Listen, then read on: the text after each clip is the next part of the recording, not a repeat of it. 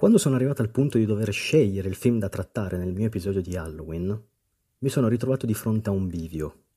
Parlare di un classicone dell'horror, come poteva essere Un esorcista o Un nightmare o il letterale Halloween, che so, oppure utilizzare questa occasione per parlare di qualcosa di cui volevo trattare già da tempo. Un film d'animazione, anzi meglio, un film d'animazione della Pixar.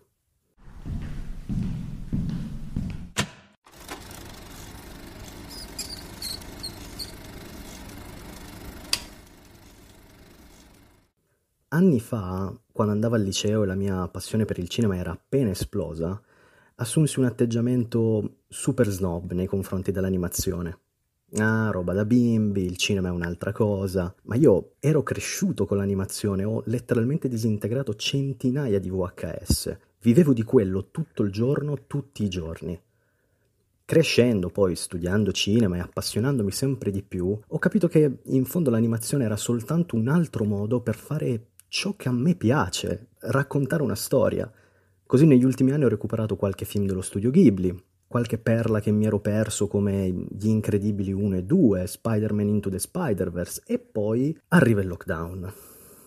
Mi tocca stare a casa tutto il giorno e non so per quanto tempo, ed è proprio qui che viene fuori la principale abilità di ogni appassionato di cinema. Fare una lista di film che vorresti vedere e che probabilmente non vedrai mai, almeno non tutti. Io avevo una lista a parte per i film d'animazione, divisi tra Disney, Dreamworks e appunto Pixar. E quindi via Frozen 1 e 2, i 3 Dragon Trainer, qualcos'altro non particolarmente significativo e poi tutti i film della Pixar, tra cui proprio quello di cui andrò a parlare oggi, Coco. Indubbiamente uno dei miei preferiti della Pixar, per temi trattati, animazione e anche storia. Qualcuno di voi si starà chiedendo, ma perché parlare di Coco ad Halloween? E avrebbe ragione, ma in realtà la storia di Coco si svolge in Messico durante la celebrazione del Día de Muertos, una festa che corrisponde all'Halloween americano, festeggiato tra il 28 ottobre e il 2 novembre, giorni in cui anche noi, in teoria, dovremmo ricordare i nostri morti. In realtà fino a una certa età vai in giro a cercare caramelle travestito, poi cresci e vai alle feste travestito, poi cresci ancora un po', getti il travestimento nell'umido e stai a casa al caldo per guardare orrorazzi sul divano. I temi di Coco sono proprio questi, il rapporto tra la vita e la morte, la riverenza nei confronti dei defunti e l'importanza del ricordo.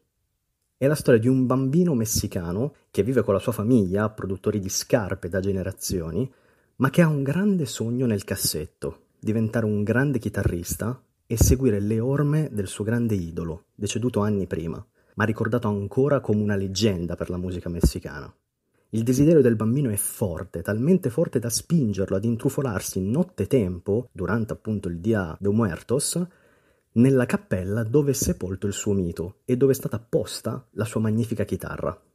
Toccando la chitarra, il bambino si ritrova catapultato nel mondo dei morti, una sorta di dimensione parallela in cui i morti continuano ad esistere sotto forma di scheletri, fino a quando il loro ricordo resta vivo nella mente dei loro cari. In pratica, tu smetti di esistere anche nel mondo dei morti quando muore l'ultima persona che si ricorda di te. Da qui in poi partirà l'avventura del bambino per cercare di tornare nel mondo dei vivi, eccetera, eccetera. Non voglio fare spoiler nemmeno questa volta perché questo, come quasi tutti i film della Pixar, merita di essere visto e scoperto in una maniera del tutto intima e personale. Quello che però voglio dirvi è che trovo meraviglioso come la Pixar riesca a trattare dei temi come il lutto, l'accettazione dello stesso, il ricordo dei cari che non ci sono più, in un modo così essenziale. Come se ci fossero corde nascoste dentro ognuno di noi, che solo noi conosciamo, ma che loro in qualche modo riescono a scovare e a toccare. In genere le costruzioni drammatiche che gli autori utilizzano sono qualcosa di molto valido, che però simula un sentimento, non è quel sentimento. Ha un sapore simile, ma è come se sfiorasse una superficie comune sopra ognuno di noi, senza però avvicinarsi veramente al cuore di nessuno di noi. Pixar ci riesce, quasi sempre e in pieno. E soprattutto se avete avuto la fortuna nella vita di avere un rapporto con i vostri nonni, beh, questo film vi distruggerà. Dal punto di vista tecnico, poi, rappresenta il top dell'animazione 3D negli ultimi anni. Pixar cerca di migliorarsi film dopo film e il risultato è sempre pienamente soddisfacente, pieno di colori, luci, un'esplosione continua, con una fotografia davvero di grandissimo livello. Interessante anche il modo in cui hanno reso differente il movimento degli umani rispetto a quello degli scheletri, come hanno reso i tessuti, le differenze di consistenza tra essi. Quindi anche da un punto di vista tecnico siamo assolutamente ai massimi livelli. C'è inoltre tanta, ma tanta musica in questo film.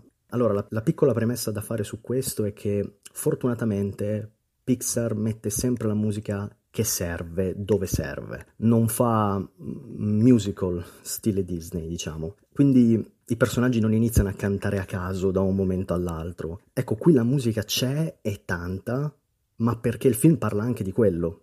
La musica è un elemento fondamentale anche per la trama e i suoi risvolti. E poi le canzoni sono meravigliose, ci sono quando ci devono essere ed è perfetto così. Ok, dunque Coco non sarà proprio un film di Halloween canonico, me ne rendo conto, ma ne accoglie appieno i temi e il loro significato. Rappresenta una piacevolissima alternativa per tutti coloro che magari non apprezzano il genere horror, ma vogliono comunque passare una serata a tema. E il modo poi tutto Pixar di prendere questi temi, farli propri, raccontare una storia appassionante, farti inevitabilmente piangere alla fine, beh, garantisce un'esperienza che vi assicuro non potete perdervi. Io con questo vi ringrazio e vi ricordo che ci trovate su Instagram, su Facebook, ma potete ascoltare questo podcast su Spotify, Spreaker e lo trovate anche su YouTube. Noi ragazzi ci sentiamo ad un prossimo podcast.